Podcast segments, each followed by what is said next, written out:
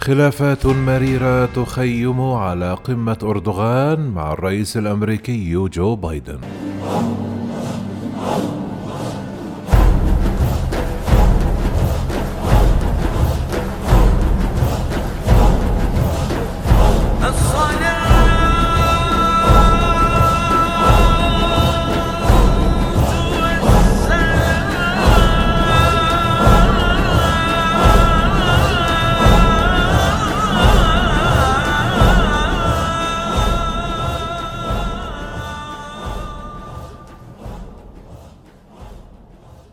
يعقد الرئيس التركي رجب طيب أردوغان اجتماعه الأول مع الرئيس الأمريكي جو بايدن.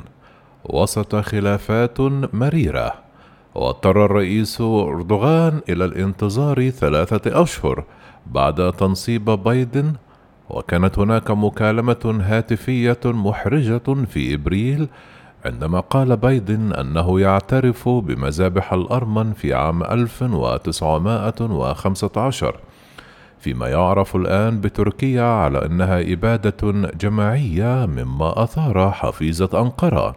فبالنسبة للرئيس التركي رجب طيب أردوغان الذي اعتمد على علاقة شخصية وثيقة مع سلف بايدن دونالد ترامب لحل الأزمات إنه الآن يواجه نهجا جديدا من البيت الأبيض أكثر حزما وانتقادا ويعد محبطا إلى أنقرة. قبل اجتماع يوم الاثنين في بروكسل حيث سيتطرق الرئيس التركي أردوغان إلى الخلافات التي تتراوح بين شراء تركيا العضو في الناتو لأسلحة روسية إلى دعم الولايات المتحدة للمقاتلين السوريين الذين تعتبرهم تركيا إرهابيين.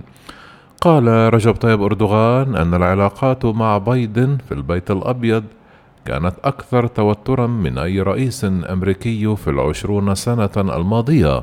وصرح أردوغان في مقابلة في أوائل يونيو حزيران عندما سئل عن سبب توتر العلاقات الأمريكية التركية. قال إنه عمل مع ثلاثة رؤساء سابقين ولم يواجه مثل هذا التوتر معهم. ستتصدر قائمة الخلافات في محادثاتهما على هامش قمة الناتو شراء تركيا لبطاريات الدفاع الجوي الروسية S-400 وتقول واشنطن أن صواريخ S-400 ستعرض دفاعات طائرات F-35 الأمريكية الشبح للخطر إذا تم نشرها بجانبها.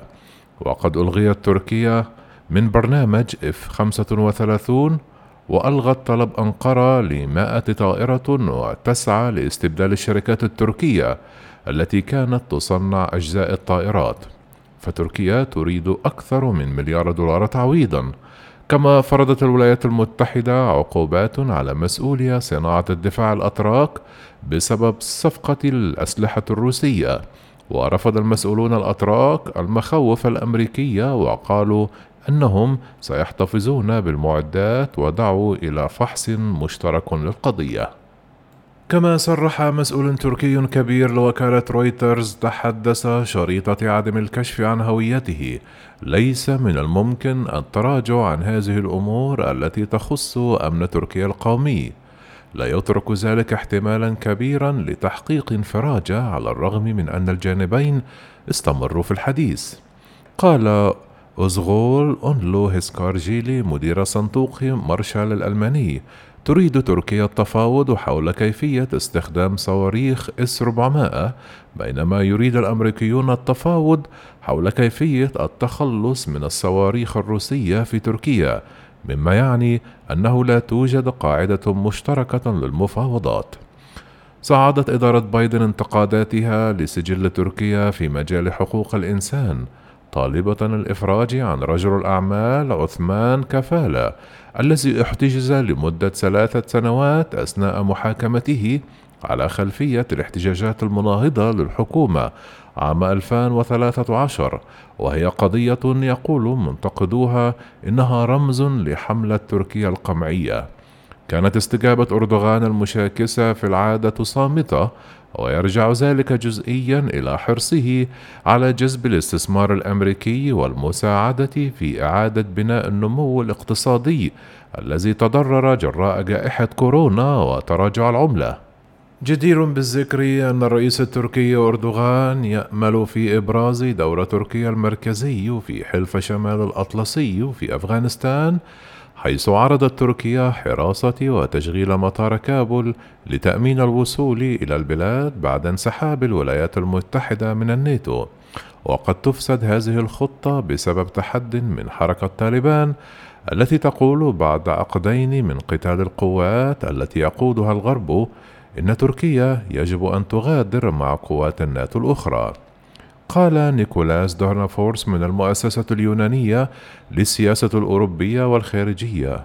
في أحسن الأحوال يمكن أن يساعد التعاون بشأن أفغانستان في الحفاظ على وهم الأجندة الإيجابية مضيفا أن ذلك سيساعد على تفاقم علاقاتها المختلة. ومع ذلك لا تزال هناك مجالات مشتركة تشمل الجهود المبذولة للتوصل إلى حل سياسي أيضا في ليبيا ومعارضة الرئيس بشار الأسد في سوريا. وفي ظل تدهور الليرة التركية يأمل الرئيس التركي رجب طيب أردوغان في إحراز تقدم في المحادثات حيث ستقترح أنقرة إحياء عدة مشروعات مشتركة مع واشنطن.